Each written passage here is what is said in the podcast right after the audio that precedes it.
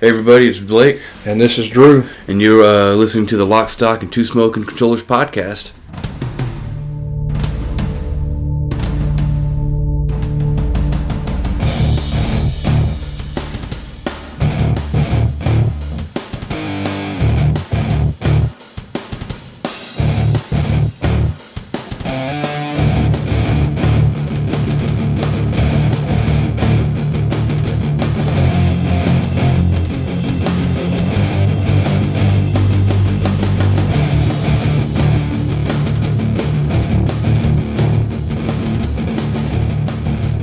Hey everybody, welcome to episode 16. We're finally getting another one recorded after a little bit of a delay, but uh, we're not going to worry about all that mess. But we did, before we get into the games and stuff like that, we want to talk about just a few small things. We do have a Facebook and an Instagram page, and we tend to have more episode listens or downloads or however Anchor tracks that stuff. We have more of that than we do people who follow those two pages. I mentioned it in the show notes which is also something else that I don't think anybody ever reads. But I have a lot of fun making show notes because I'm a terrible, terrible dork. And I always write all the show notes and stuff like that. And there's good material written throughout that. I've come to find out, I don't know, two or three episodes ago that Blake never reads the show notes either. So nobody's got to feel bad about that. That's I, I just I don't. Yeah. But uh, in the show notes is where I did a couple of uh, Facebook posts out when we did a, uh, a game giveaway a while back when we did um, Battle Chasers. Battle Chasers Night War, we had a physical copy of the game that when me and Blake can fully complete a game like that, we, we both 1K'd that game, we're never going to play it again. And a physical copy, we'd figure we'd give it away. Now, I had only mentioned that in the show notes and I think in one to two Facebook posts. And we only had one person really go for it, which is fine. He got the game. We did additional posts and stuff when he got the game in the mail and we signed it for him and silly stuff like that. So if anybody's interested in anything like that, we will give away more games. I wouldn't, don't just listen to the podcast for giveaways because we're not going to have a whole lot of that. I've been switching a lot of my gaming to digital, just how it is. We do have quite a few physical games and stuff like that that we have coming up. I got a few lined up that we've one or two that Blake's played that I'll be playing soon. And after we play that, uh, there's a game he already got all the achievements on. It's an RPG. I don't want to spoil it right now, but I'm going to play it pretty soon. And when we do that, we'll probably give that game away to whoever participates, anything like that. What we did last time was, and I made it easy, well, not easy, I made it a little harder. People couldn't Google the answers. I made the questions, I asked three questions based off stuff that you had to, that you would have heard in the podcast. And then you just email in the answers. If you listen to the podcast, you would have known or heard what we had said about the game. So it's not usually, I'm going to try to keep it away from stuff you could just Google in any kind of future games that we, physical, physical copies of games we have to give away. So the Facebook page is like what anybody else does with it. That's just where I post when we recorded and when we posted, and sometimes throughout random things, sometimes hints to games that are coming up, like silly pictures of Blake wearing VR headsets that pictures Sure. he yeah, pictures he don't know I'm taking and stuff like that. What else I put on there? Uh, some TA things. I did a, a True Achievements. If you're not familiar with it, uh, does a really cool year wrap up and tells you all the craziness you've done throughout the year on your Xbox. I posted both of those for mine and then uh, Blake's too. So that's some pretty cool information. I was happy to share. It was it was neat. I like. I don't know how they manage those databases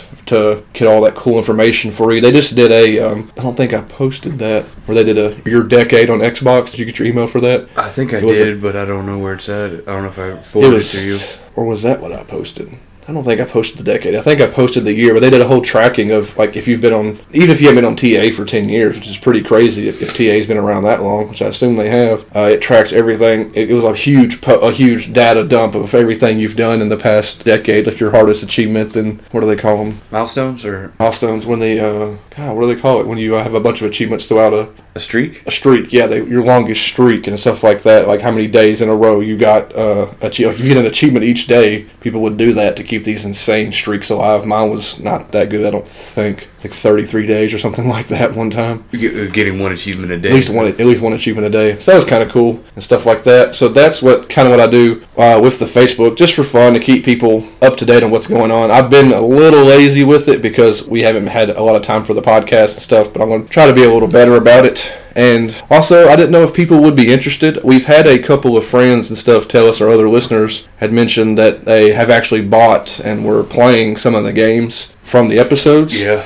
And if anybody's interested, when I do the post for the release of this episode, if people want to comment and interested, we can make a group on Facebook for the podcast where people can just discuss if they, you know, among friends and stuff like that, if they've actually been playing the games we've been recommending. We'd like to hear that. We've always kind of wanted people to tell us if they'd uh, played these strange games that we throw in y'all's faces and see what they thought of them. Because we play, there's good games. There's not always great games in there, obviously. Sometimes the podcast is. Uh, are talking about some of these games is sometimes more fun than it actually was to play some of these games. But there is some gems in there. You know, there's always uh, crazy stuff nobody's heard of when you play games like this. And the second thing, along with that, when the group is our part, well, not even we'll include both uh, TVs, movies, and stuff like that. The same thing applies if you listen, if you watch any of the shows Or or, the music. any of the movies. I'm getting to the music. If you listen to any of the music, I know we live in a, a world where pop and crap like that reigns supreme, but I can't get into that garbage. And maybe a lot of our listeners don't even listen to the same music we do, and that's fine, whatever. But uh, we hope it would uh, be a place where you could all share if you've listened to the music we listen to, or even if uh, you have other band recommendations. I'm always up for a new band. I'm extremely picky, but uh, you can always throw it at me, and I'll I'll listen to it at least once.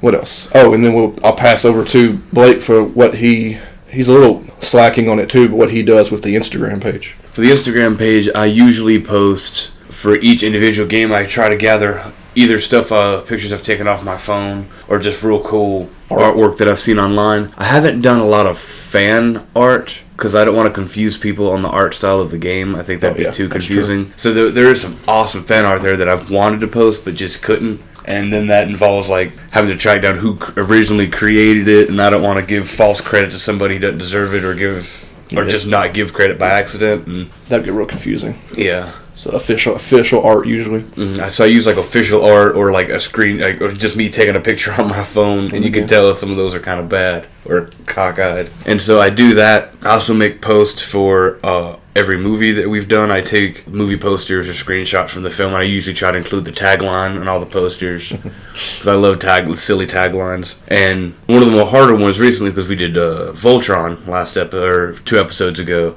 Last episode. Was it last episode? Okay, yeah, last episode, and that was real hard trying to trying to narrow it down. because there's two Voltron shows, like the No, original no, and no. the Just because there's a big roster of characters and a lot. Like I type in the character's name, and it was like ninety percent fan art Oh yeah. of all this uncomfortable And- and stuff. Characters, that- characters banging. yeah, and I'm like, I don't, don't want to see that. I'm trying, I'm just trying to find character artwork. Trying to be like real Don't want to see that. Don't want to see that. And this one I'll save for later.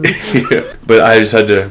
Oh, that was just hard. So I ended up making a bunch of posts for that individually, and it's hard. You have, it's difficult, especially when I'm I forget to take a picture of something that I thought was a really cool moment, Yeah. And trying to like Google that I love, and we and we talked about it a bit too. Is we forget often very often. that you know Xbox and PlayStation can both record whatever those clips. Whatever you, you can play something, do something cool, and record it. And I'm almost positive you can pull that stuff. You can log into the Xbox and PlayStation apps on your phone, and you could save those videos. We could sometimes post stuff of us actually, of stuff we actually did if we were ever remember, Or however you- many episodes we're in. If we ever remember to record anything like that and post that to either one of the pages, but we never, we never remember to do that. At least not yet. because you can do videos and screenshots. Yeah. And I just We did the GIF one time, but, but that but that wasn't you. You did the GIF one time for Battle Chasers. Yeah, but that actually wasn't him playing. But uh, we'd like to. we're trying There's to get cool better. things we yeah cool things we'd like to do, and uh, forgetfulness is our biggest enemy. Oh yeah, we just getting rough. What else about Instagram? Uh, art. Uh, you do TV show, movies, and then you've been doing bands too. I do take pictures of the bands. I should probably include. I've been thinking about maybe including like a list track, but Track there's so many yeah track Some of those bands have so many. That, that's, that's so many fine. albums, yeah, Yeah. but it'd be difficult to do. Yeah. So both of those are are pretty fun. Uh, we, and we'd like people to get into it if they want to. We're not going to beg for that crap. We don't really care about likes and all that invisible nonsense. We just want to see if people are interested in talking about these things. And well, obviously both of those are easy to find. You we already got a bunch of people that are already on the more on the Facebook, I think, than the Instagram. But if vice versa, or both whichever one you think you're more interested in, just c- come on there and let us know if you're interested in the uh, Facebook group thing. Because we're in a bunch of Facebook groups anyway because we're in RPG groups and other Mm, stuff yeah, like that where people always movies ta- yeah talk about video games all the time and steelbook groups and all that. still- yeah. Yeah, we never got into the steelbooks on here because it's a it's a very visual Mhm. medium.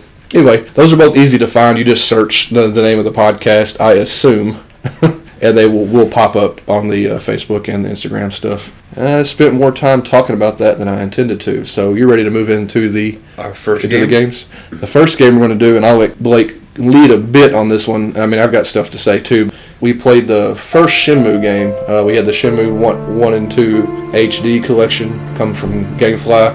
Now this isn't a GameFly episode, but we did get this game from GameFly. It's going to be a bit weird because this will say up front that we didn't We didn't beat it. we it. didn't beat it, though we very much intended to, but the game had other plans for us. This was a game, like, you know, a lot of GameFly games we turn on and we'll play for like 30 minutes or an hour, and like, this is not happening. But this was a game GameFly game we had every intention of probably beating and then maybe playing Shenmue 2, but for various reasons, as we'll get into, that did not happen. We'll let Blake lead the way with Shenmue 1. Alright, First and foremost, the developer for Shenmue 1 Yeah, forget that crap. is a uh, company called Sega AM2, which is uh, it's a essentially it was a subsidiary. It was a department created by a man named Yu Suzuki who Yeah. works for Sega. Yeah, I think he's he's the the whole name and the whole everything. I think when people talk about Shenmue, it's mostly re- related directly to him.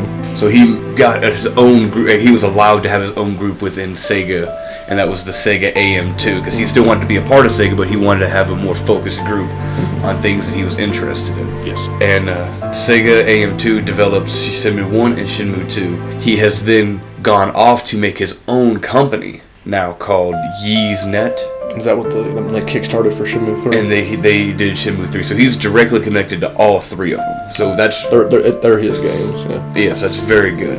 As for the uh, story, well, it originally was on the Dreamcast. Yes, and, one and uh, two. I think it was 1999 for Shenmue 1 and then 2001 for Shenmue 2. I didn't even know the Dreamcast was alive that long. It, yeah, it was. It had a rough, rough ride. So historically, this game follows a revenge epic that is traditionally that of Chinese cinema. Okay. That's why it's kind of it plays out differently than you and I were used to because I don't watch a lot of. I mean, I'll watch Chinese action flicks, Yeah. the crazy wire work, sword fights, and like stuff Chinese, like. but not like Chinese dramas. No, I haven't watched any of those.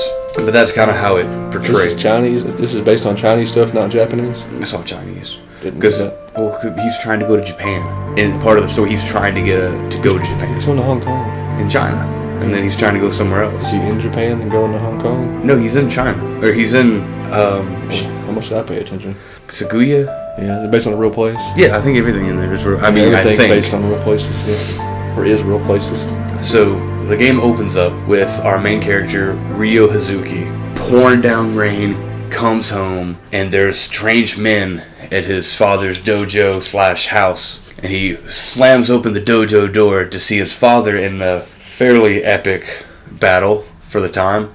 Gotta remember this game was in 1999. So as he comes opens the door, there's this strange man he's never seen before battling his father, asking where this mirror is. And he keeps asking for it and asking for it, and as the dad keeps saying, I don't know what you're talking about, I don't know what you're talking about, and repeatedly being whooped. And finally he gets him in this crazy strangle arm hold and he's about to like break his arm and Rio breaks through and as he goes for his father, his father the dude turns around and is about to like hurt Rio. And so his father gives in and tells him where this particular artifact he actually has hidden underneath a uh, blossoming cherry blossom tree in the yard. You know, Yeah. be all cinematic, so it's all rainy and pink and beautiful outside. So as soon as he gets the information, this character who we find out in that scene, a man named Lan Di, says thank you, and then punches Rio's father's heart in the heart and kills him. Death Punch. And so, and then he just roundhouse kicks Rio in the face and puts him to sleep. And then they go find this artifact and leave. Yeah.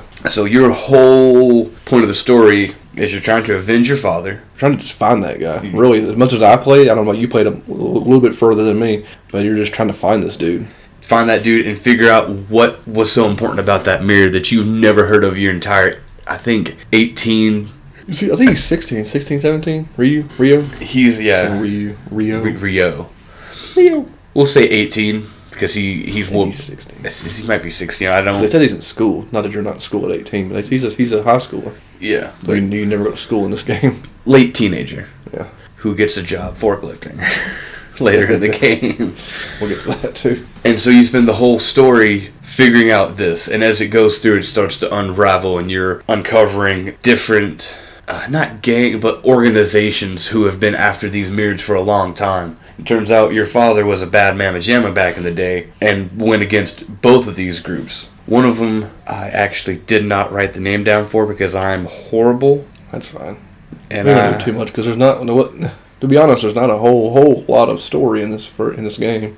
Yeah, but uh, the only thing I can remember about the, the this other group is it has uh, it's ran by a man named Master Chin, so we just call it Master Chin's group because I can't remember. the name of the police. I really can't because I don't think they're a group. I think they're just a select powerful individuals, but they don't call themselves a name. But the other two have actual names. I don't remember. And so as you're unraveling this mystery, you find out through your mother telling Is that your mom walking around the house that he calls her by her name? yeah he calls her Ine Ine-san. Is Ine her name or is Ine like a like a Ine, Ine, uh, Ine is her name, Okay. but this is as far as I can tell, it's his mother because everyone calls him his mom. Yeah. You- She's, she's really old though. Yeah, I don't know. Maybe she's your grandma. I don't. I It's, it's never it's never It's never really, eh, but he calls her like it's confusing because the guy we were following, the TA guy, called her your mother. yeah. So I don't Really know. old though. and she reluctantly tells you a few things that leads you to finding a couple other things out. But we, the three groups we have, Master Chin's group, then you have another group called the Mad Angels. They're just a bikers. yeah, just a crazy biker gang who I think it's revealed they actually work for the this other main group called the Chi Yu Men, and that's where Lan Di is actually a high ranking, not the leader, but a high ranking officer in the Chi Yu Men, and they're doing something with these Alright. Dragon Phoenix mirrors. Whatever they're doing. We'll, we'll probably never know. No, the reason we're never gonna find out because We got skipped to the end yet. okay, Uh, you talk talk about the the general feel gameplay and the, how the game runs and stuff like that. The first thing you notice right away, we'll go and get that out of the way. A, a lot of y'all, I mean, everybody's heard of Shenmue, and I've been uh, wanting to play it, wanting to play it for a while because it's one of those games that's famous is the right for. It's just it's just famous for all the all the weirdness and oddities the game has, like possibly inventing QTEs and stuff like that. You know, quick time. That's quick time events. If you don't know what that means, where buttons flash on the screen and you press the buttons are pretty famous in the the God of War games early on. The new God of War didn't do it so much. But the old God of War games, I'm trying to think of other games that do it. But uh, QTEs, the game's known for that. The game is also known for that. Uh, it might have been Shenmue. I don't know if it was one or two. Super famous for that stupid sailor thing. Have you seen some sailors? Where are the sailors? But I didn't. When I played, I didn't. well because we we followed a guide. So you know, He wasn't asking that question constantly because you you early on you do have to find those sailors in that bar at at nighttime Okay, so- and beat the crap out of them. Everybody talks about the sailors. Everybody talks about the that, and then you kind of get used to it. But this game has really, really horribly recorded voice acting. I'm not sure The if voice act, the voice actors themselves aren't bad. The audio quality of the voice acting is really off-putting I don't think it's bad. I think it's compressed. to fit on the disc back then. hmm That's what I think. Because I mean, I think the whole game is Yeah, voiced. everything's voiced. Yeah, So I think they compressed it so they could fit it more. sounds and it sounds rough, but echoey. nobody's really that bad to be. You think I mean? I mean, I don't remember anybody being particularly bad. but it does sound like everyone's talking in an echoey hallway except for Rio. Yeah. Everyone else sounds kind of echoey. Yeah. So that, known for that, and then we'll get we'll get to here in a minute is the uh, the famous thing with the forklifting, which I honestly didn't mind all that much when I when I got to it. I got through all the forklifting stuff. uh, being part of my job that requires me Forklift- forklifting to drive a forklift, I realized that in uh, the game actually takes place in 1986 in China. They were breaking all sorts of OSHA rules. Without without googling OSHA, we're not sure if they were around in the 80s or well, of course OSHA is probably an American company anyway. Maybe. So if they had any kind of safety committee or company in China in the 80s, it was not up to what we were we've been taught these days for forklifts. There's no horn honking around corners. They're driving with these heavy loads way above the chassis of the thing so they could see, which is what you're not supposed to do because Yes, it'll exact- fly off. Yes, exact opposite of every, everything we were taught. And And forklift races. Yeah, I would say, and like for the, it's it's a long period near the end. I think it's literally like five days. You have to legitimately work an eight-hour shift. Yeah. It goes by pretty quick. You know, you just kind of zone out and you do it and you make money. Let's let's circle back around because it's pretty late in the game. We can talk about the let's talk about more of the beginning and running around town. I feel like what you kind of do. As you the game is broken into at least four I don't, I don't call them hub areas but four areas There's the house area where your, where your house is. You come down to that little place where the where the little girl and the kitten hang out, hmm and then down into where the you go to the the main area there's the kitten place. I don't know the names of these places. The place you meet the kitten that you feed, and there's achievements tied to that cat and the little girl talking to the cat. And then you go down to the where there's some people that's hanging where, the, that's where the park was the park the and park, and, then then you go past that into the main city, which I don't even know if you even wrote down the name of the that main city. I feel really bad I'm That's where you, that's where literally most of your time is spent running back and forth across that city, talking to people. Really, what most of the game is is running all over the place, just talking to this person who leads you to this person who leads you to that person, and occasionally roughing up some hooligans hooligans. Yeah, And so I mean that those those two were definitely hooligans. Those two guys in like the school uniforms, you just roundhouse kick them right in the yeah. face. I think they forget sometimes that uh, I think they reuse the character models. So like you rough up some guys and they're like, "We're sorry, we'll never do it again." And like an hour later, there's these guys. Maybe it's the same characters thinking they can get away with it, and Ryu comes in again. Rio comes in again. Yeah. You just need to beat the crap out of them again. They're like, "Sorry, we'll never do this again." And you keep running to the same kind of the same dudes over and over again. Dude, a few times. Yeah, The we talk about the QTs. yeah. This game does have a pretty decent day and night cycle because certain shops open, certain shops close. You have access. Yeah, everything's running on a, uh, a real time. Not not we're not like minute per minute. Like we're not waiting sixty seconds a minute and stuff like that. It's a you know like any game with a with a day and night cycle. There's a, a sped up clock, but there is a people are in certain places at certain times and all that kind of stuff. And speaking of uh, whooping up on people, it has a uh, has a combat system that's not exactly designed for combat. It's strange. I don't know how they decided between scenes of using QTE. Sometimes you most sometimes you'll QTE a fight, and then sometimes you'll actually fight a fight. And I wonder. I kind of wish they had picked one or the other because this game is, is kind of running around and talking and stuff like that. It's not really that much of a fighting game. Even though that Now Sega, you know, Sega did like Virtual Fighter and stuff like that way back when, so they wanted to. I assume they wanted some kind of fighting in the game. you, I was gonna bring that up. They created Virtual Fighter. That particular team or Sega. Sega AM2 Oh, created Virtual Fighter. Okay, I didn't know that. So yeah, They so, created Virtual Fighter and uh, two other games that we've actually played in Shenmue, and oddly enough, in uh, Yakuza. Are they? Outrun Yeah. and Space Harrier. Say Space. God, I hate Space. Both of those games they I hate. Space Harrier so much. oh man, I hate. That's funny that they were the creators of that. Of course, you there is an arcade, of course, in the town that we don't know the name of because we're stupid. An arcade where you can play both. I, I know you can play Space Harrier because I played it again in this stupid game. I got wore out on Space Harrier and Outrun because we've played. We haven't talked about it. yet. I don't know when, when we will, but we've played. Well, we we have played Yakuza Zero and I've played Yakuza Kiwami. And those are both Sega games, of course, which I think who knows they, they won't ever say, but I feel like Ya- Shenmue is or Yakuza is kind of what Shenmue almost wants to be. They're very different, but kind of similar. Yeah. I even wonder sometimes if some of the same people had have worked on both games. Uh, I like Yakuza quite a bit better. Yeah. Uh, anyway, we'll, we'll do Yakuza another time. But uh, but I wore myself out on those games, and, and I saw this arcade or Space Harrier again. I was like, oh no. So I tried to get a, ch- a uh, trophies for Space Harrier and crap like that in Yakuza, and for this game, I was like, I'm not doing Space Harrier or Outrun ever again. I did one round of Space Harrier in this. I don't know if you played it. I did it just because yeah, there's an achievement. You have to talk to a girl, and you can immediately exit out. But I just like I'll go ahead and play it. I for played one round, and I did no better. It's exactly the same game. They didn't change it. Of course, why would they change it? It's their It's, game. it's the game. It's exactly the same as it was in Yakuza, and I just do not like it.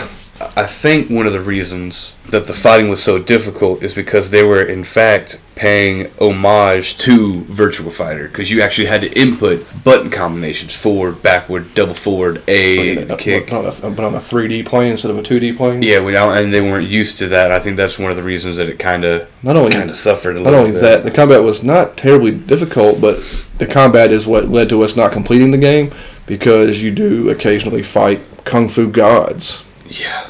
Every now and then they'll be just like get to a fight with like five people and you'll kick four of them one time and they'll drop and then the last guy will completely ruin your freaking day. Like he's like he's, He's- just smacking your fist and your feet out of the way you're trying to punch. He's just smacking them off like you're freaking nothing. And like Ryu supposedly Rio, Jesus. Rio. Rio is supposedly using some family fighting, some unique The family style. Yes, family fighting style, and these dudes just don't care. They just smack him around left or right, which more or less leads to that. we could go through. We're not gonna do the whole story of all the running around town and stuff like that, but we It is cool talking to people and putting together the pieces yeah of about where you need to go because you take you know so you take an item somewhere and you have to ask somebody like i don't know go ask the antique dealer. You go to the antique dealer and like oh i don't deal in that but i do deal in this stuff. Could you help me out? And it's kind of like little interwoven series mm-hmm. of side quests. And they did do a good job of doing that and making all the characters characters like people you actually had to interact with not the most of the random folk that walk around town though. We do have some cooler not cooler but we do have some additional people. There is a love interest that rio tends to be very it's weird he likes her but is very dismissive, dismissive. Yeah, she's like, "Well, say some stuff." And it may have just been the way you know. You ever played a, a game that has dialogue choices? You ever play like Mass Effect and you're having a conversation with somebody and you've ran out of conversation things and they say something and you exit the conversation and your person's abruptly like, "Okay, bye," stuff like that. You know, Yeah. anything with the dialogue choices. It happens a lot in those kind of games. This game doesn't have that, but Ryu tends to do that a lot, but just to her. Or she'll say something like, "Please take care of yourself, Rio. I don't want you to see, be hurt." He's like, "Okay, see you later."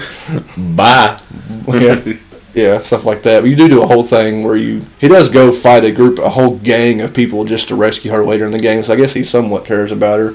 There's just not much built upon that, at least that I saw in the first game. I'll never play the second game. So, no, she did what, did you say her name? oh her name was uh, Nozomi Ozumi. and uh, she got kidnapped and there was an obnoxious motorcycle chase scene That was terrible. but it wasn't even a chase scene really because there's n- no other cars on the road and you weren't chasing Oh yeah, anybody it wasn't a chase. You're just racing to get to her in time. That sucked. but you had to be perfect you couldn't slide off the road and you had to make the drifts I had to do it for Blake. yes unfortunately i i raged i'm not real good at being timed on anything That well, even before he even got to that part, that was about one, one of the places, one of the many, maybe in a few other places, a couple of fights, and then this motorcycle thing where I, I was like, I think I'm done with this game. i got yeah because it's a good game that i wanted to see the ending to Yeah, but uh, anyway, uh, he got, I did, that, I got past that, and eventually I ended up having to do that for him. But that's even that. If you, want, I don't know if you want to go back to the forklifting thing. 'cause we got to talk about forklifting for a minute, but that, that's even after the forklifting. Let's do the forklifting, and then the, Yeah, because the, the, the last night of your forklifting is when the chase it's like Yeah. 1 a.m. the next day So- your chasing happens. So this does have the old famous uh, forklifting thing. I didn't know about forklift races actually, and those are. Did you get that achievement too? I did not. So I got. So I actually got. You get multiple chances, and, and I got lucky because you got there's an achievement for winning a forklift race. You've got multiple days where you have to work on a forklifting job, and every morning they super unsafely have a uh, forklift race. You get a couple of chances to win. I actually eventually got a. You have to drive pretty perfect and kind of outmaneuver some some fools, but you can win and get a, an achievement for winning. And this forklifting job isn't like, oh, let's forklift safety in a warehouse building. No, no, no, no. You're scattered warehouses on a harbor. Yeah, well, people And some- walking everywhere. And some of the like as you're racing, it's only wide enough for one forklift. And these dudes are like wanting to trade paint and rub against me. I'm like, are you serious, guys? And it's so annoying because they're programmed. I feel like they're programmed to cheat, like any racing game. Because if you hit one of them, you come to a complete stop. If they hit you, They're fine. they're perfectly fine and somehow speed up and get in front of you, which cause you to hit them and hit on your brakes Yeah. and it was Yeah.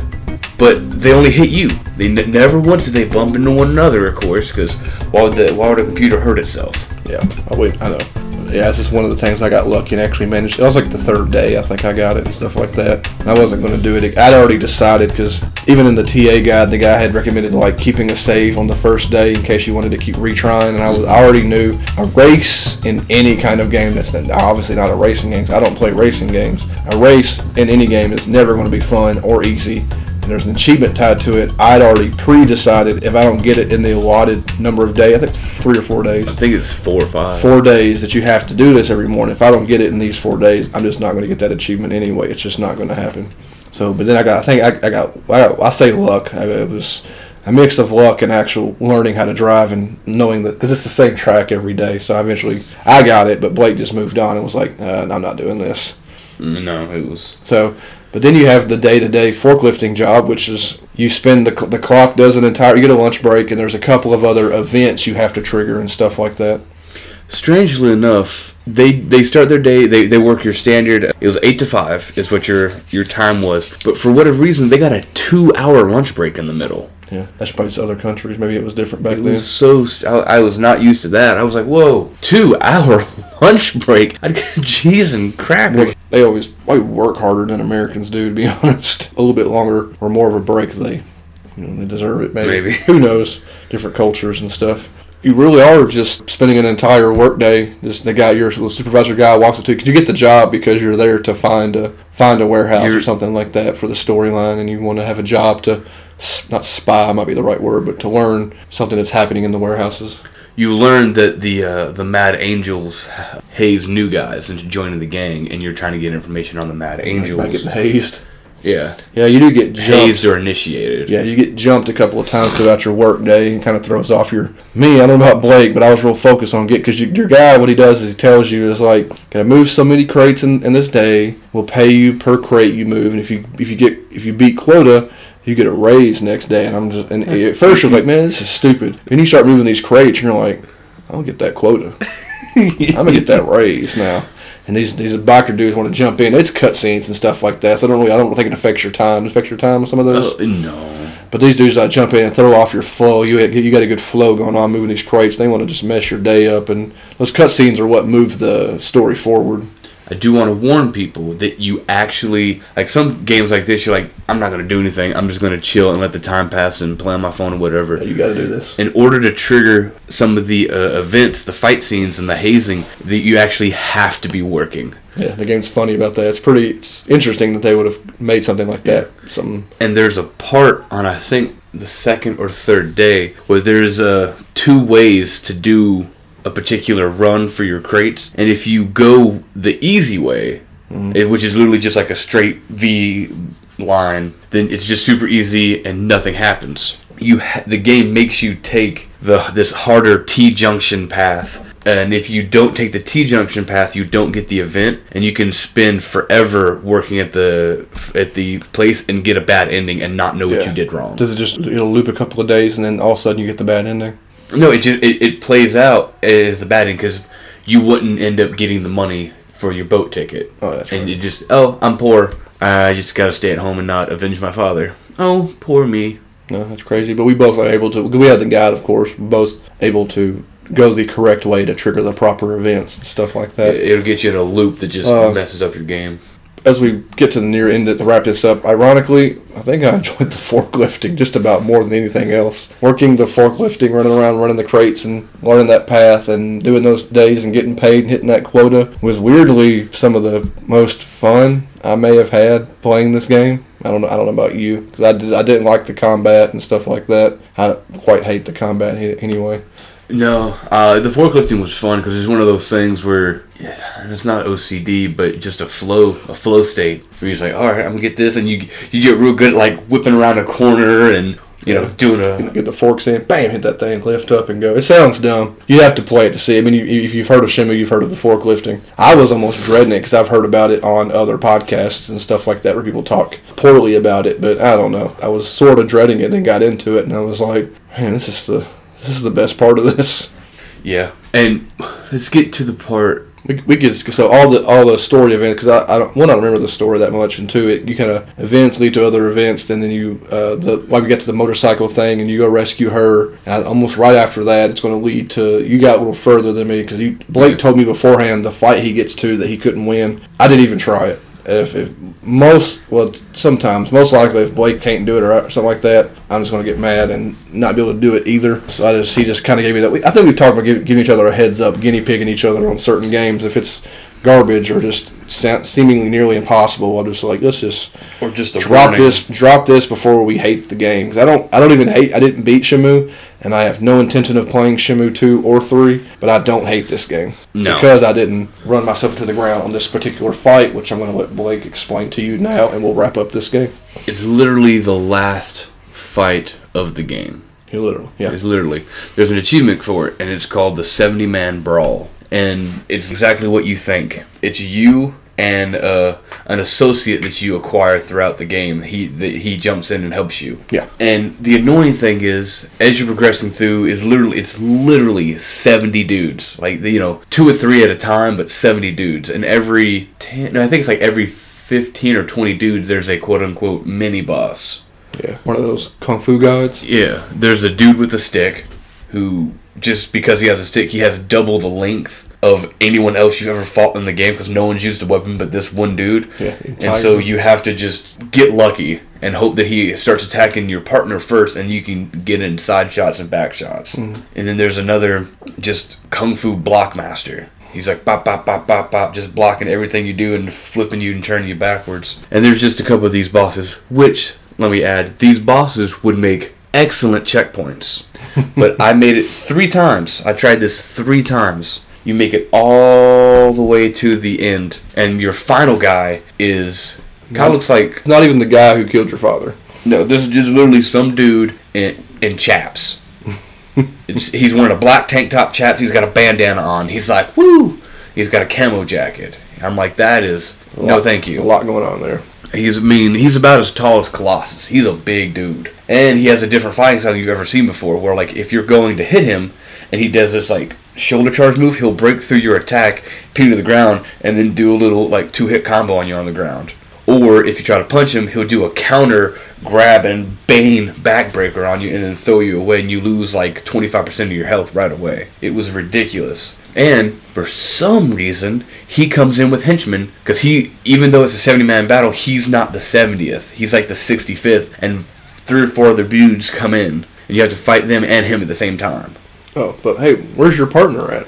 He decides to go ninja vanish and just whew, Disappear when just disappear. Even and for no reason, the story doesn't explain anything. He is just gone. Yeah. Oh, and it, I thought maybe it was a glitch, but three times in a row, I don't think it was a glitch. I think the game's like, yeah, you fight this god by yourself. He's going to take a smoke break over there because in the 80s, smoking made you stronger.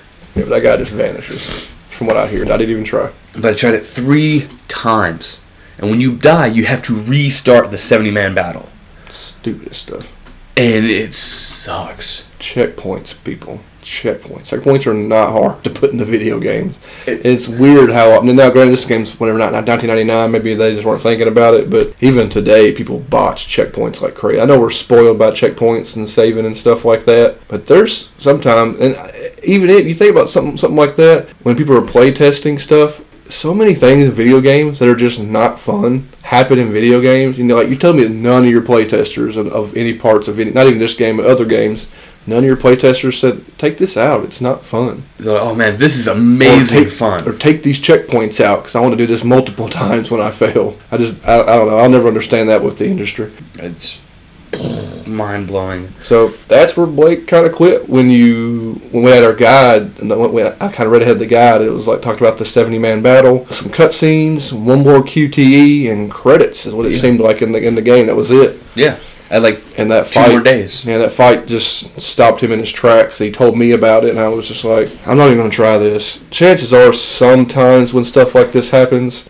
uh, it's I, it's a weird thing, a balance in the universe. Me and Blake notice sometimes where one of us will struggle and struggle and struggle on something, and the other one will play the same part and coast right through it. But But this they- may have been one of those cases. But I just I, I already hated the combat. I already fought plenty of kung fu gods, and I was already sick of that. I wish the 70 man battle was one big crazy QTE. Yeah, You know, it would have been more more fun that way. Or at least and, a mix. And they at least sometimes checkpointed the QTEs. Some of the bigger ones. There's some bigger QTEs throughout the game, some long ones. I don't know. But stuff that that there, you know, people might just say, "Oh, you suck. That fight wasn't hard. You should have just learned the combat." I don't know. I wasn't digging the combat. wasn't going to learn it. wasn't immensely invested in the story. I know just through reading on Reddit and stuff like that that even now, like Shenmue Three ends on a I don't know what it is, but Shenmue Three apparently ends on a gigantic cliffhanger. Mm. So there's no telling what's going on in the story. I don't know. I doubt he. Who knows if he'll ever avenge his father? 'Cause who knows what Shenmue Two is? I don't know. I don't. I don't want to play it. And Shenmue Three adds in a hunger meter, which I was like, I'm not. I'm hungry in real life. I don't want to be hungry in video games. I can't I, do it. I don't play video games for realism. So- That's why it's a video game.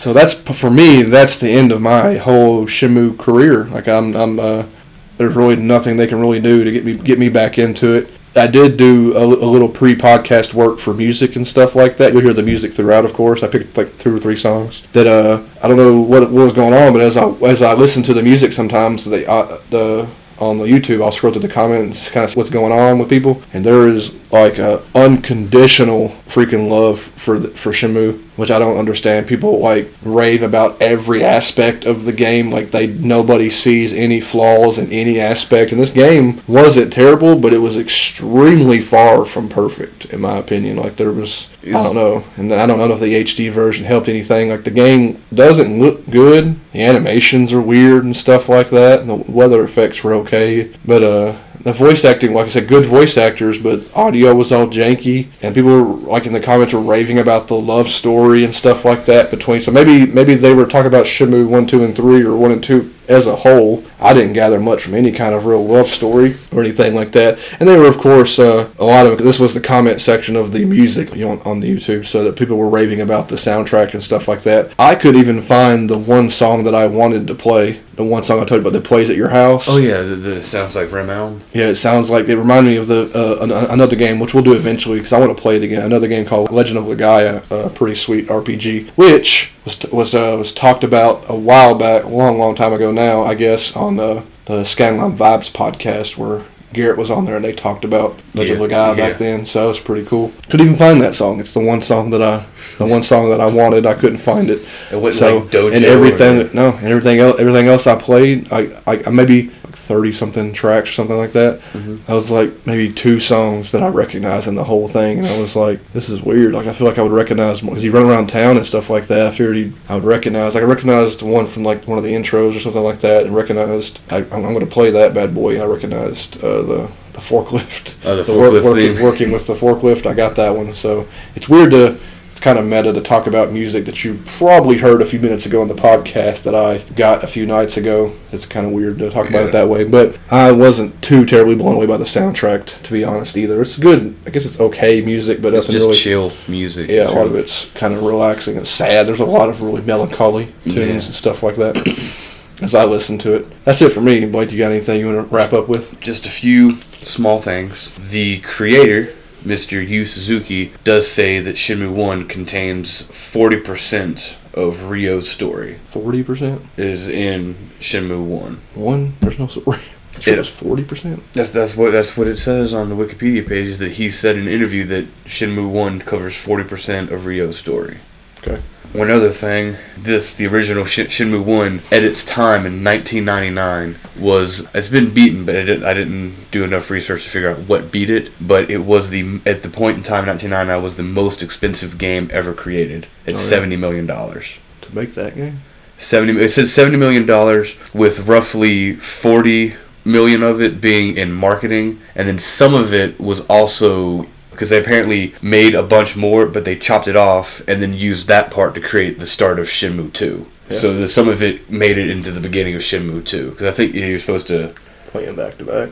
yes because they were, they were within like the same two year period so Hmm. but it's still 70 million dollars Mhm. for this game. That's a lot of money back. That's 1999. Yeah. I, I don't think I didn't know what a million dollars was when I was nine years old. Uh, I think I'm done. Yeah. What you think? Maybe you think they should play it if they hadn't played it yet by now? Play it if you can beat that 70 man battle. Uh, laugh at my face and come beat it for me. or if you can do the forklift race, come beat it for me too. Because I would really like to have those achievements and say that I did it. it doesn't count if somebody else does it, but no one else needs to know. all right. Uh, with that, we'll wrap up. Shenmue. I don't know. Maybe play it. Maybe don't. It was definitely ambitious for its Yeah, time. that's why we talked about the ambition. And then we'll talk about something far, far less known is another GameFly game that we actually completed. Hooray! Got all the achievements in. A little point and click, not action adventure, point point and click adventure game, The Raven Remastered, which I have. This is the remastered version, but I weirdly enough, way back on the 360 days, I had uh, downloaded the uh, the demo for the original. 'cause you could download arcade demos for everything on the arcade back on the 360 days, Yeah. and I had played the beginning part on this train, which we'll go into a little bit. There's a a lot of uh, this game is mostly talking, a lot of dialogue, and a lot of stuff about this game. We can't possibly cover it all. But I had played that way back in the day with the intention of maybe buying the digital version of that. Always had demos and back then and waited for them to go on sale. Of course, forgetting about it over the years, and eventually the somehow this game had they uh, somehow warranted a remaster version, and then it came out on disc, and that bad boy went straight to GameFly. So I I enjoyed the game a lot.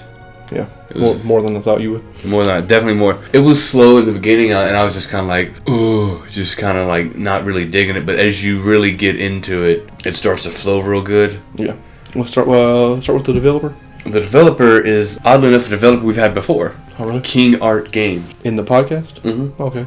King Art Games is responsible for Book of Unwritten Tales, which we've, eh, the Dwarves, but the one we actually talked about, Black Mirror. They were responsible for Black Mirror. Black Mirror was good enough. I don't remember. I don't want to reference too much of Black Mirror because I don't remember what I said about Black Mirror, but I think it was okay.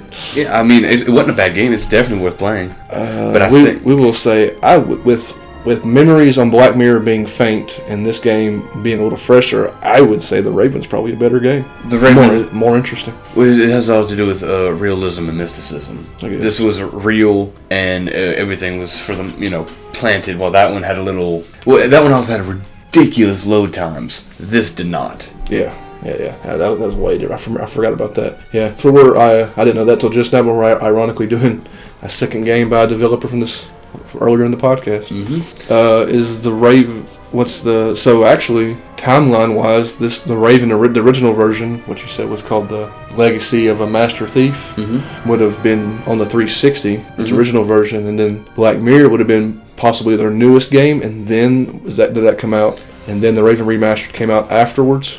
Yeah, technically, uh, Black Mirror came out 2017. The original Raven came out 2013. And then re- remastered. The remaster, I think, was 2018. if So they're, so they're about due for a new game. They have one. It's Oh. called Iron Harvest, and it's uh, RTS. But I don't have a. It just says 2020. Yeah, RTS. We're not playing that. But it's made by Deep Silver.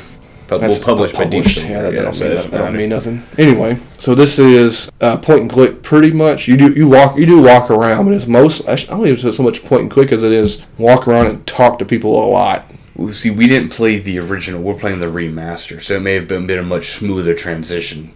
Maybe Because there, there's a lot of moving and interacting with objects and stuff. So yeah, puzzle solving. We had a guide for the whole thing, so you know we're we did we're lazy. 1K it. Yeah, we definitely one K it. I had a uh, had a dicey moment where something didn't trigger correctly, and I had to replay a part. Yeah, it, it, it ran right for you. I had a, a glitchy section that I had to replay, so I worked that out. Mostly, the game literally is just walking around and talking to people, and you're like, how could that be fun? The walking around so much and the puzzle solving probably ain't that fun. But the characters, all the talking and the characters, e- even your main characters, actually fairly entertaining and funny yeah. a lot of the time and quirky. I like him. Name Anton Jakob Zellner. I say it right. Yeah. Constable. Constable. Yeah, Constable Anton a- Jakob Zellner he plays a little cop dude. from the Swedish police. Yeah, he's pretty uh, happy about being a, or he's not happy. He's a, what's the word? Happy is the word, but uh, He's, he's proud. Very proud. He's proud to be a uh, police officer. But uh, yeah, what's so enjoyable about this game is little is actually the I keep, keep saying keep, we say literally so much. Yeah. Is actually the uh, the cast of characters is actually really good. You don't ever really meet anybody that's not interesting to actually sit and have a conversation with. when you actually get to have a conversation with them. Yeah.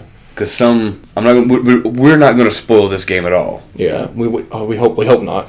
No, I'm not going to. But at a uh, certain point, there is a uh, slight perspective change. Yeah, well, that's not really a spoiler. There is a there is a small piece of the game where you don't. It's pretty neat. You get to witness uh, events through Anton's perspective, and then there's a whole section of the game where you don't play as Anton, but you're but you're seeing the same events from another perspective, and that's actually done really well for something that's not done well in a lot of games. Yeah. In this game, you get to see a lot of cool stuff. If you play the game chapters back to back, if you remember what had happened at that point from Anton's perspective, and you see it from this other perspective, you're like, they did this really well, and it, it all adds up, and it's really fun. Because you're seeing this other's perspective with new information. Because some of the people you talk to wouldn't tell a police Yeah, officer everybody- everybody- certain information because it's personal, but they're having a conversation with this other perspective. Yes. So, and so it's a little more casual, and you learn a lot of new information about these people who you, especially if the character you're like, "Ah, I don't like that dude. He's just a, a douchebag alcoholic, and then you find out why that person's an alcoholic yeah, and but what he, led them. but but he wouldn't talk to Anton about that kind of personal stuff. So No. you find through another character, through another perspective, you learn more layers upon these characters. and well, poor Anton is a bit of a, A gooseball sometimes. he's a bit of a bumbling idiot, a little bit. He's actually smart. He's, I don't think he's an idiot. He's a He's he's go- he's goo- a, a little goofy. He is a uh, basically he's a Swedish beat cop. That's Mm-hmm. what he is. Who has delusions of grandeur from reading so many detective. detective novels. Yes. and he he himself is smart, but he's also a uh, past. He's got to be Oh, he's way past his prime. fifty. Yeah, he's past if not prime. older. A very plump individual, but he wants to be a great detective, and it's just not going to happen for him. He tries real hard. But on this on this train ride, the reason that we're Yeah, here, the game starts on the train. and the game also takes place in the year 1964. So just go ahead and set your timeline there. The main purpose of this are there are two very very famous rubies mm-hmm. called the Eyes of the Sphinx. Mm-hmm. One it's weird they call them rubies, but one's uh, emerald and one's a ruby, but they call them rubies. Maybe it's just like a different variant of ruby, a green ruby that I've never I don't know anything about I because don't I'm know about that. I, I don't remember them saying rubies. I remember them saying eyes of the Sphinx. Yeah, and there's very important. There was a uh, the game starts in With one getting stolen. yes, And that's what the Raven is. The Raven is a, a uh, immensely infamous thief who's never been caught. ever. Well, until what's his name tells his story that he had caught him. And who, what's the other guy's name? His, his The name actual is uh. Nicholas Legrand, yeah, Legrand has, Detective Legrand, who is famous for catching and shoot suppose killing. catching and shooting the Raven. But now it's been was it was it years later? It's been like roughly I think fifteen or twenty years. Been that long? Mm. And so, and then now there is new. Uh, this new the scene opens up with a new robbery of one of the eyes getting stolen by what appears to be the Raven. But the a single raven feather And he leaves Raven feathers wherever he goes. left in the place, and that's all in like the opening cutscene. Yeah, and then and all that happens. That's just like the intro. That's the fun intro, and then it kind of fades over to the train, and Le- Legrand's you play as Zellner or Anton Zellner. Legrand's on this train. Yeah, and uh, this is where, like I said, the delusions of grandeur come from. Because he Anton's like, "Oh, this man captured and shot and killed the Raven. Uh, if I'm impressive enough on this investigation and help, maybe he'll ask for my assistance."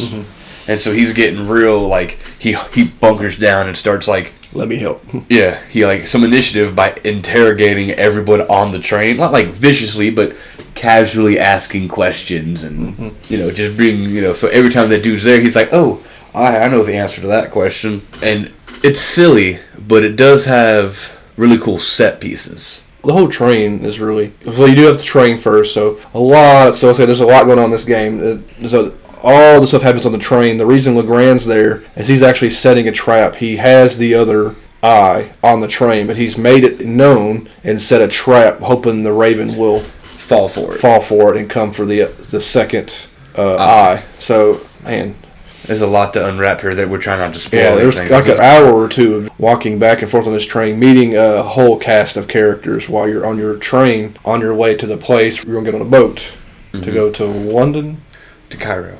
Cairo. Because that's because that's where the museum is where you're gonna hold the Oh, that's right. So you're going to the train to the boat to get to Cairo. because the Swiss were That's the holding three on to the three places you actually play is on the train. The whole train ride stuff happens, which God, I, if we had a much longer podcast, you can go into every little bit of all the characters. It's just too many characters and too much stuff that goes on on the train. You get to learn who Zellner is, and all the stuff happens on the train. And And you have the cruise ship. yeah, so the train gets boy, all this train stuff happens, which is a lot of fun.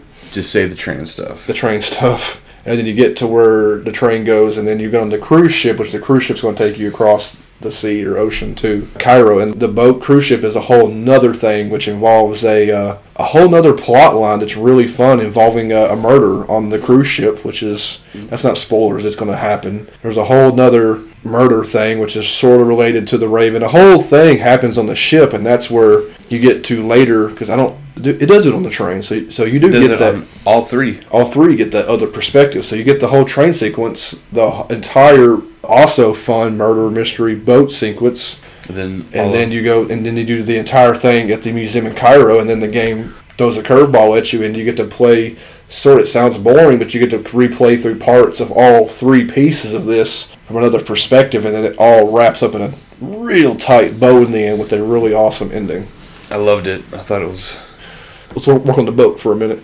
okay. The boat. How do we put this? So you do have easily, uh, you do have some of the characters, if not all, from the train are on the same trip. We're all on the same trip. We're all going to Cairo. So all of those characters shift over to the boat, and then you have new characters that actually show up and get on the boat as well. So you got a whole new cast of characters.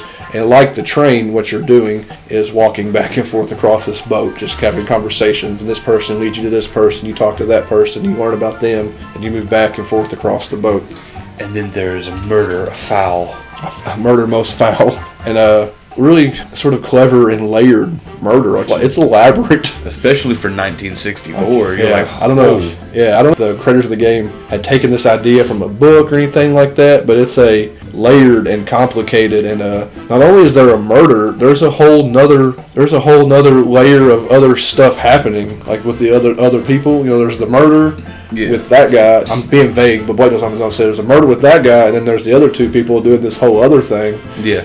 And not even mentioned. So two those two things are happening, and then you're playing as uh, Zellner, Anton Zellner, the cop, and he's doing a whole nother thing. Yeah. he gets involved. He gets super well. I won't say excited. But he gets super excited and involved in the murder. But he's not there obviously for a murder. He's there with Legrand for the eye. So then the murder happens, and there's a murder, and then there's this other stuff happening. Like it's like, man. I mean, I enjoyed it when I was playing it, and thinking about it now, I'm like, man, this is like That's some on layers on top of layers on top of layers, and some of them and they don't have.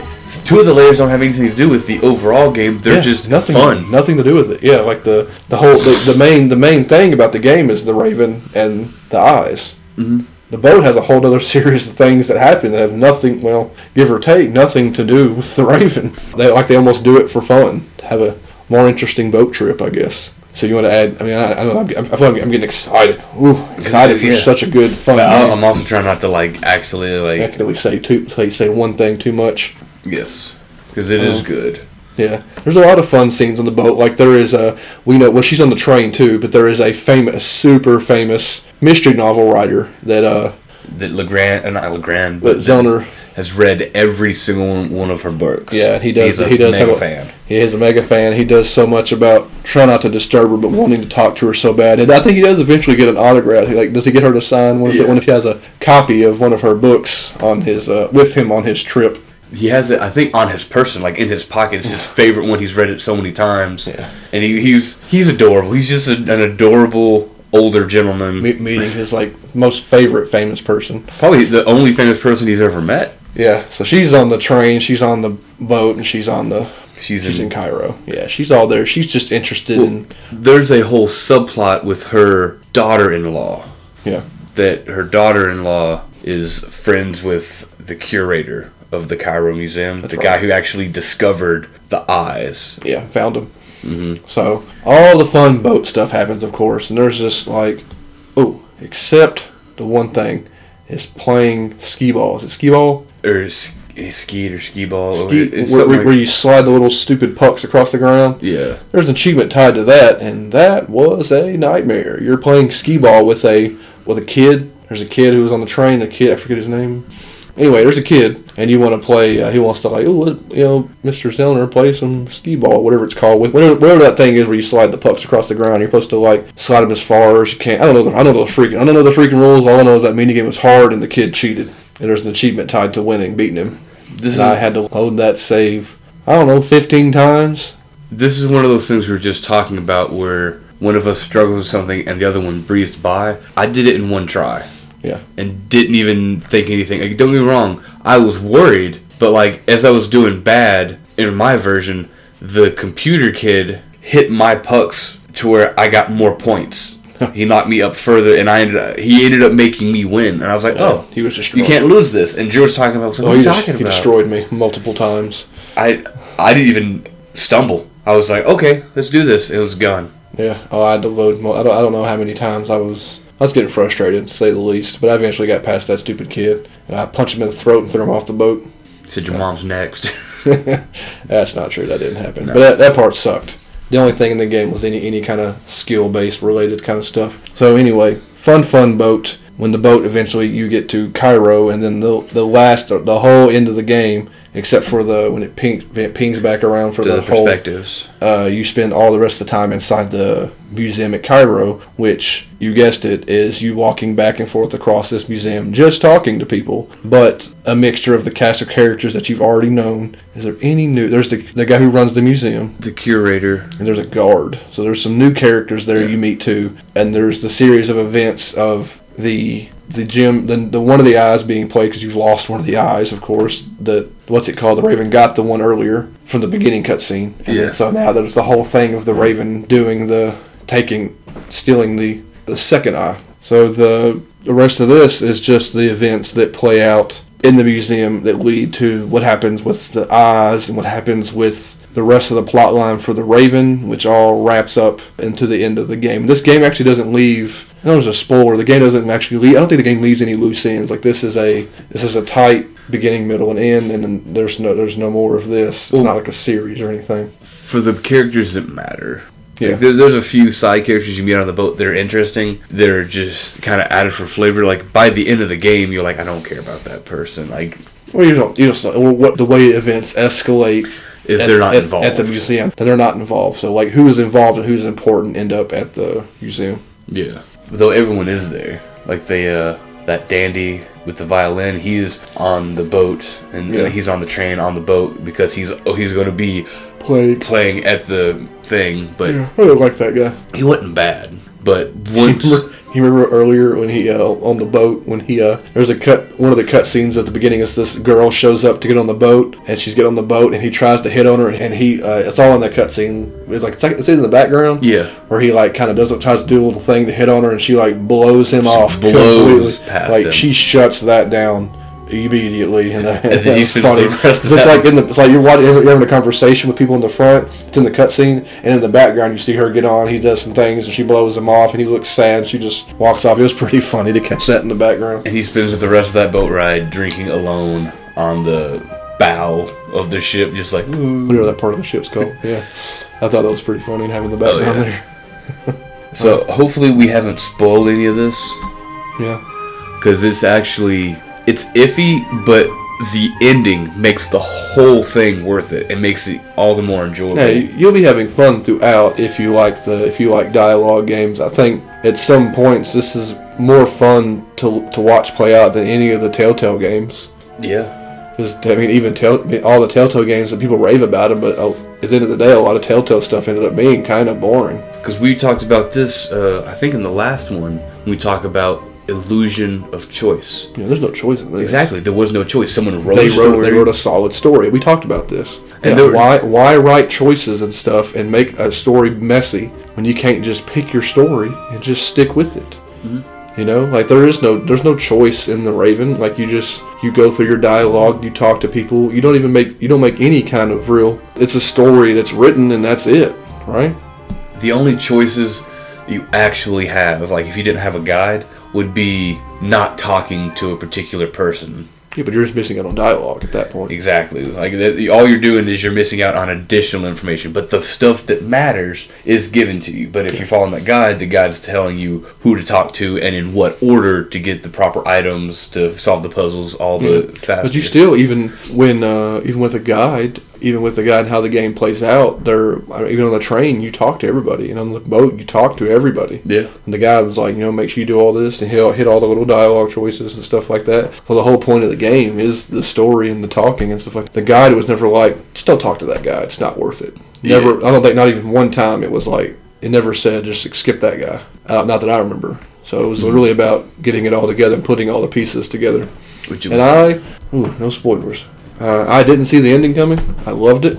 yeah, I thoroughly enjoyed it. Yeah, everything was there's, happening. well, there's a couple of uh, events, a couple of surprises right before the ending and stuff like that. And there's all the, the replay through with uh, the other perspective, which is fun. Some stuff that happens near the end, which was quite surprising, and then the actual ending, and then just the tying of the knot, the like bow, right in the there, end. like oh, it all wraps up. I was like looking at it, smiling, and I was like, this is really good.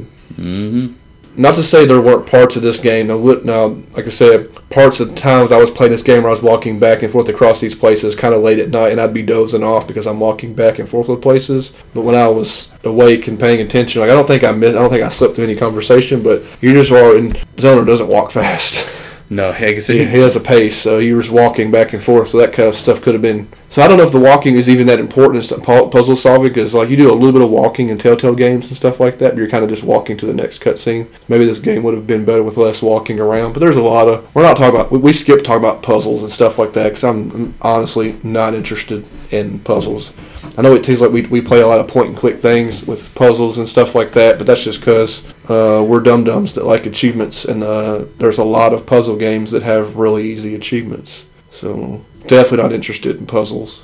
No, no I, I don't normally play straight up puzzle games or Yeah, physics games. I, they make my head hurt because I'm dumb. Yeah. I don't know. This is one of the one of the most fun I've had with a story with a game probably in the past. Now, this is uh, we, we played. We're 2020 now. I played. We played this in 29 like near the end of 2019. Yeah, so it doesn't matter. But in 2019, I would say this is probably one of the most fun I had with with a, story to play out. One of the most fun things I had, and everything we had so far on the podcast. I think I don't have the list with me. A lot of that stuff in the podcast. We we try to do the podcast with stuff we've played recently ish. Yeah.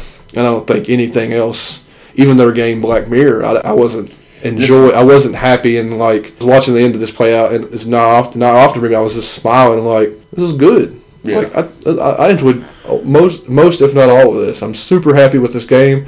I'm stat, kind of ecstatic about the ending. There was I'm trying to think of the other thing that ended uh sort of not, not it was kind of dumb, but the ending of uh, Maze. Oh yeah. we we, didn't, we didn't spoil that ending either in that podcast, but that that wasn't so well as good writing. It was just a really funny last cutscene for Maze. But anyway, but this is all wraps up and just leaves you real happy in the end. I feel like yeah. Play it. Yeah. Definitely play it's Raven. on, it's on sale all the time. I've thought about when I talked about earlier with the Facebook stuff, doing posts Whenever about- there's a sale. when I see when I see sales, I see it all the time. I always think about if I see sales on games from the podcast, and then I'm like, that's not my job. You definitely could. Like if you think I should, if like, I like, I think if people listen to the podcast and they see a game that they recognize from the podcast and it's on sale, that's up to them, right? Yeah, uh, well, I think don't don't have to put every game that's on the sale, but if you purchase a game that's on sale, you'd be like, "Hey, I just purchased this," you know, just as a joke. Like I just posted this. Get ready to see it on the here or hear it on the podcast before too long. Oh, we buy a lot of crap. So that I mean, they it's always good to let people know there's a sale. No, but I think you missed the point. Me, me mentioning clearly stuff that's already been on the pod. Like even this past week, there's stuff. Oh, that makes sense. Okay, stuff. I'm sorry. There's stuff from earlier podcast episodes that are on sale right now on Xbox and PlayStation. Uh, I would do I it just to be a friendly neighbor. Friendly neighbor. Just- Uh, do I care about being a friendly neighbor? Well, just because maybe people like they forget because I forget stuff that I want to do all the time from stuff that I've heard. Yeah. I'll, I'll have to do additional podcast work. Yeah, you gotta Make the make the make the posts more worth it and stuff like that. I guess. gotta get We want people to Enjoy if not even themselves. not even even uh, GameFly, but even some of these things or some of these some of these other smaller games are digital only. We're getting way off topic. Raven remastered.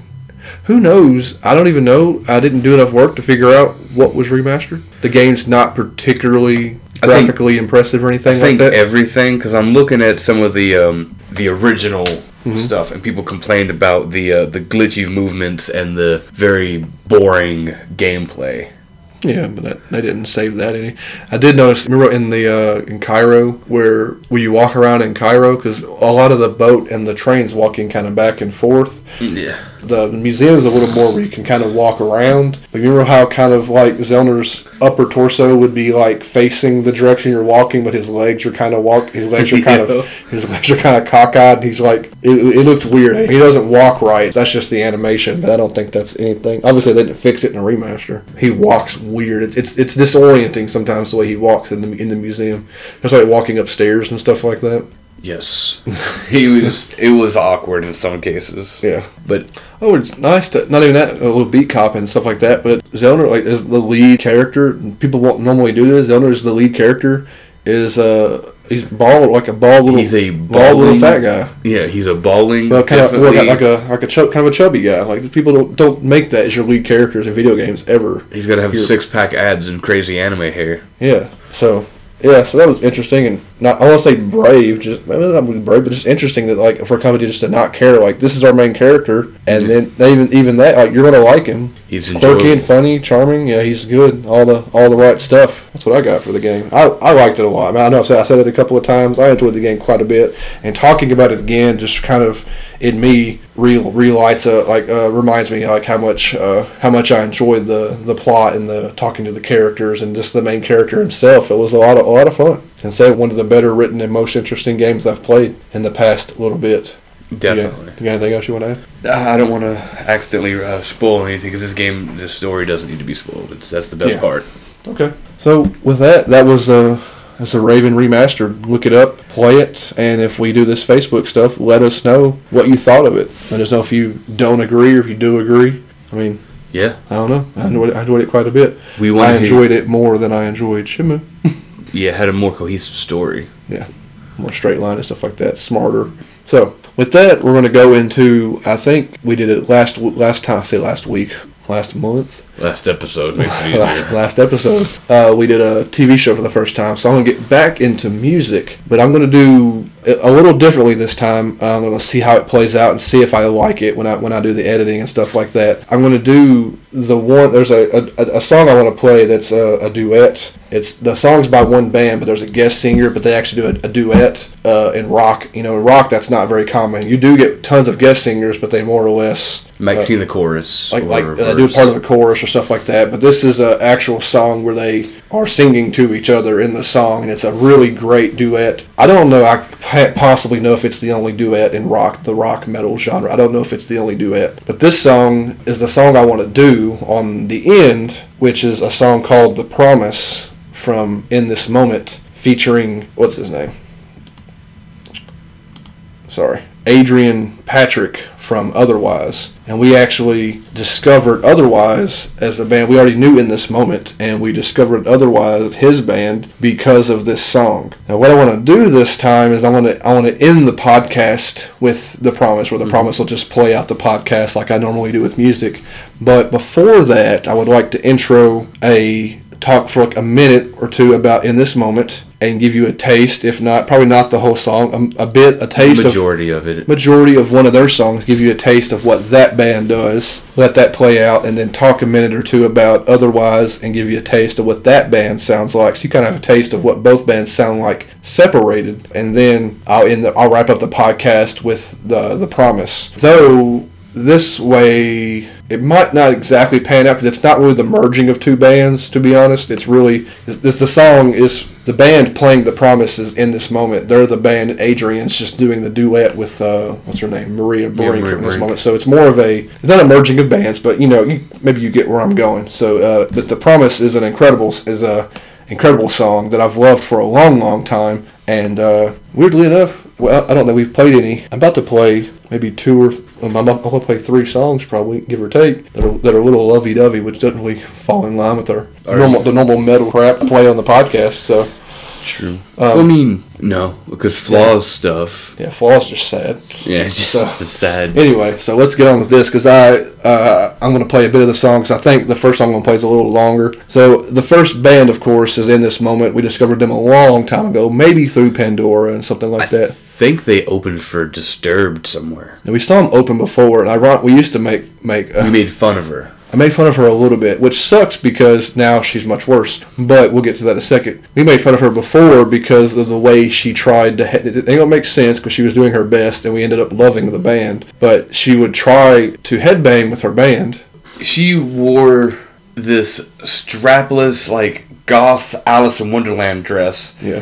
and she's well endowed lady. Yeah, yeah, but anyway, yeah, but she would try to headbang, and then she'd have hold herself, hold her breasts, and try to headbang and keep everything From- situated. Yeah. So we were doing that, and then um, we kind of, you know, we're in the crowd. Like first time we ever seen him, kind of making, you know, in the crowd making fun of her and listening to a couple of songs. And she does a couple of crazy vocal, cra- some really fun stuff vocal wise, which you're going to hear in the song. And eventually, by the end of that, we're like, this man, this man rocks. We bought the She- album. and she's awesome. We probably bought the album, one of the albums that night, earlier in their career, probably. Yeah. And it, it wasn't at this showing, but at a later show, we saw her. Maybe it was at Bridgestone or something like that Yeah, it was a big venue. somebody she was opening for some they were, I keep saying she but the whole band in this moment was opening for somebody else And Adrian from Otherwise, this is when we heard it. Adrian was there, and we we've seen so we've seen a live whole ordeal for the Promise. So we're maybe that makes us a little biased for the Promise, but like a whole live thing of that particular song with both of them on stage together It was is phenomenal. it's one of the best things I've ever seen. So it was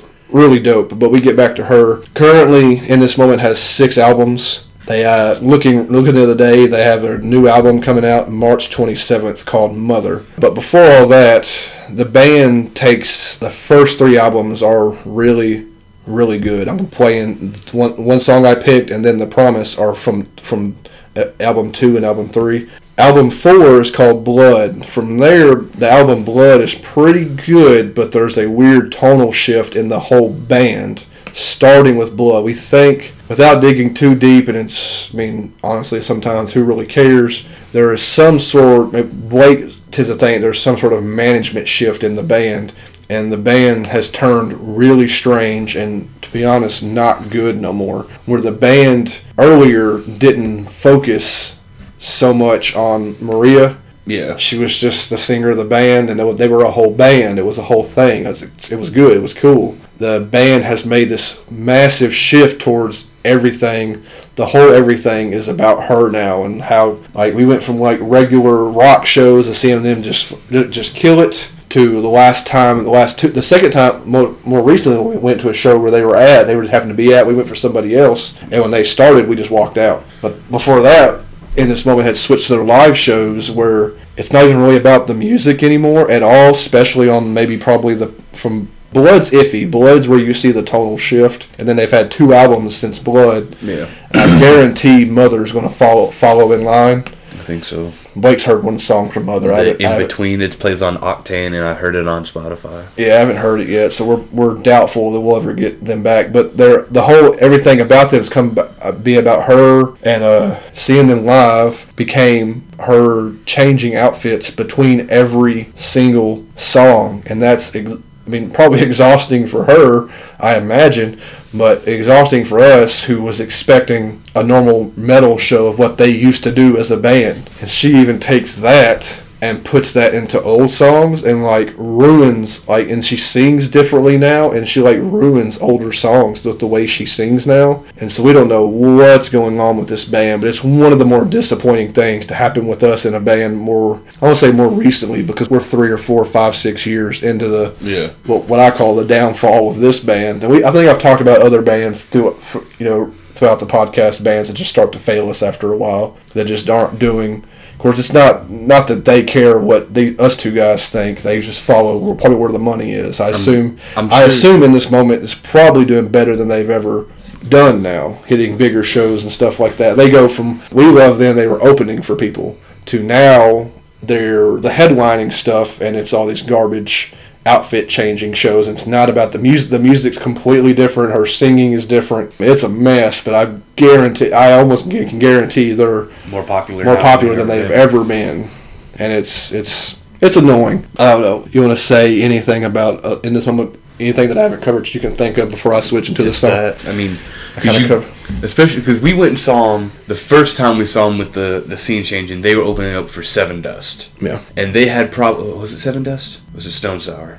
that might have been. I think his thing was Stone Sour because we really we thought it was Stone Sour for sure. But anyway, they had they were on for like what forty five minutes, maybe an hour. I think it was like forty five minutes. opening. because they opened because it was an opener, someone else, them, and then Stone Sour. So they had a longer set. Be able, they'd be able to do thirty minutes.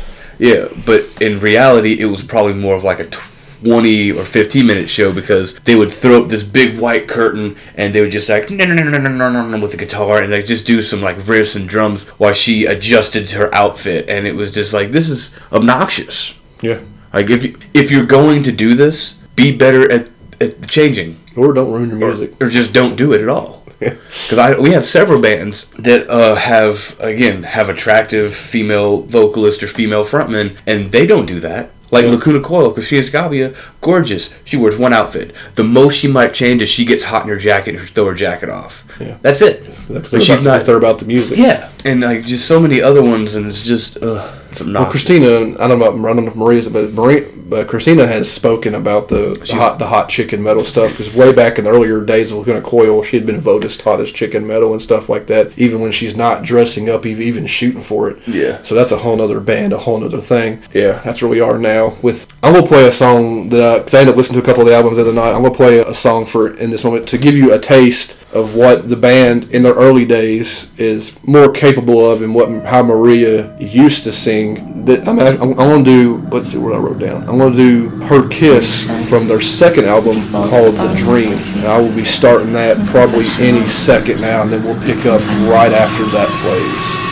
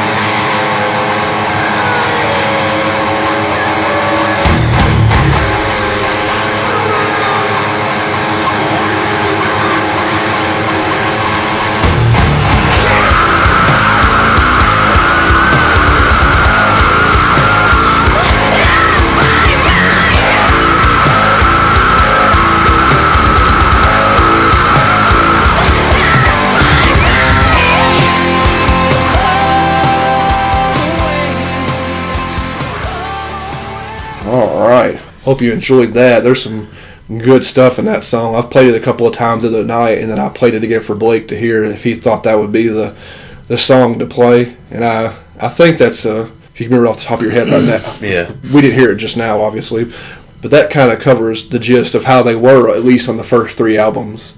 I feel like a bit. I mean, she does different things. The band Yeah. plays all the songs are different, but that song had a little bit of everything of what that band does, and it might have hit because she had she more or less has probably three different vocal styles she'll use throughout some songs. I think she did all three. She had she has a, a good singing. She has a pretty epic like scream, Yeah. and then she does a good growl talk, growl singing. Yeah. and there's a difference. and she gets up in that in that song. So I feel like that is kind of what I wanted to show you for what that band does. What they do now is I don't want to call it poppy. Like sometimes in some songs she just talks, and there's barely any music. Like I feel bad for the band sometimes. Like I, I do. Like the other members, I like the like they don't they don't get to do nowhere near what they used to. What like first three almost some parts but through most of Blood too. They actually got to play their instruments and have it, have it be a cool metal band. But now they just don't do that no more. It's all about her just And they having something to say. they have uh, I think in the later one was that I think Black Widow they actually started doing it felt like electronic Oh God, yeah, like electronic drum beats or whatever in some of the songs. yeah. It's just it's just such a waste of a talented band and a talented singer to th- kind of I say I, we say throw it all away, but they're like I said they're probably making more money than ever. But who knows? Anyway, so that's what they can sound like. You can I like people to. Uh, Maybe check them out and listen to both the good, what we call the good stuff, and what we call the total freaking garbage, and let us know what you think of the complete and crazy tonal shift of this band, you will see that as I looked, because I almost played the song Blood, I almost picked Blood to play on here, and what happened, believe it or not, is I when I went, went YouTube to get the music. They had the music video for Blood. And I think I told Blake this. The music video for Blood is like their stage performance, and that music video put me off so bad because it, it kind of made me a little angry because the video is so reminiscent of their live show now. And I was like, I can't play anything for Blood. I got I got to go further back and play a different song. Because you even talked about maybe I should have played Adrenalize. Blood or adrenaline. And Adrenalize is from Blood, and Adrenalize has a video too, and it's the same thing. It's like every edit on that video is her in a different costume doing stuff, and it's just like, I don't know. This is not why I listen to music. I don't listen to music for costume changes. But anyway, that's enough rambling about uh, in this moment, which I'll probably get back to on the end here when we play the last song. The next band is Otherwise, and like I Otherwise, and like I said before, never actually heard of these guys. Uh, but thanks to in this moment and their and their song "The Promise" with Adrian, we actually got a whole other band to listen to over the years, which me and Blake talked before.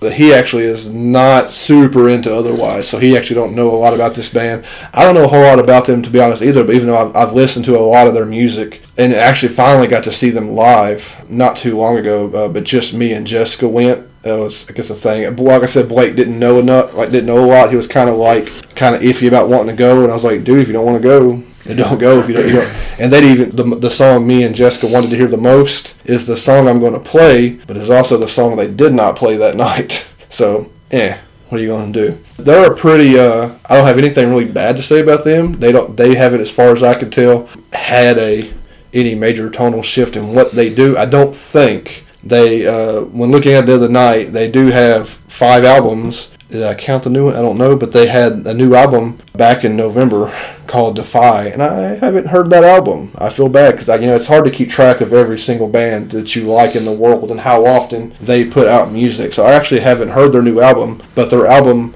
before Defy was really good. So I'm hoping that they don't do anything crazy and play with what they've been doing as a band. And I like them quite a bit. Good singer, a lot of good music.